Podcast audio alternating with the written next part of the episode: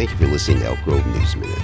This week, Trump crony Paul Manafort received one of his two sentences from his corruption and tax evasion convictions. As it stands today, Manafort will be out in about three years, having received nine months credit for time served.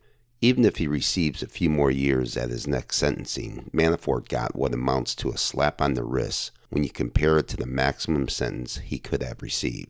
Manafort's case highlights the favorable treatment for wealthy white collar criminals compared to those who are not wealthy. This is a glaring flaw in American justice.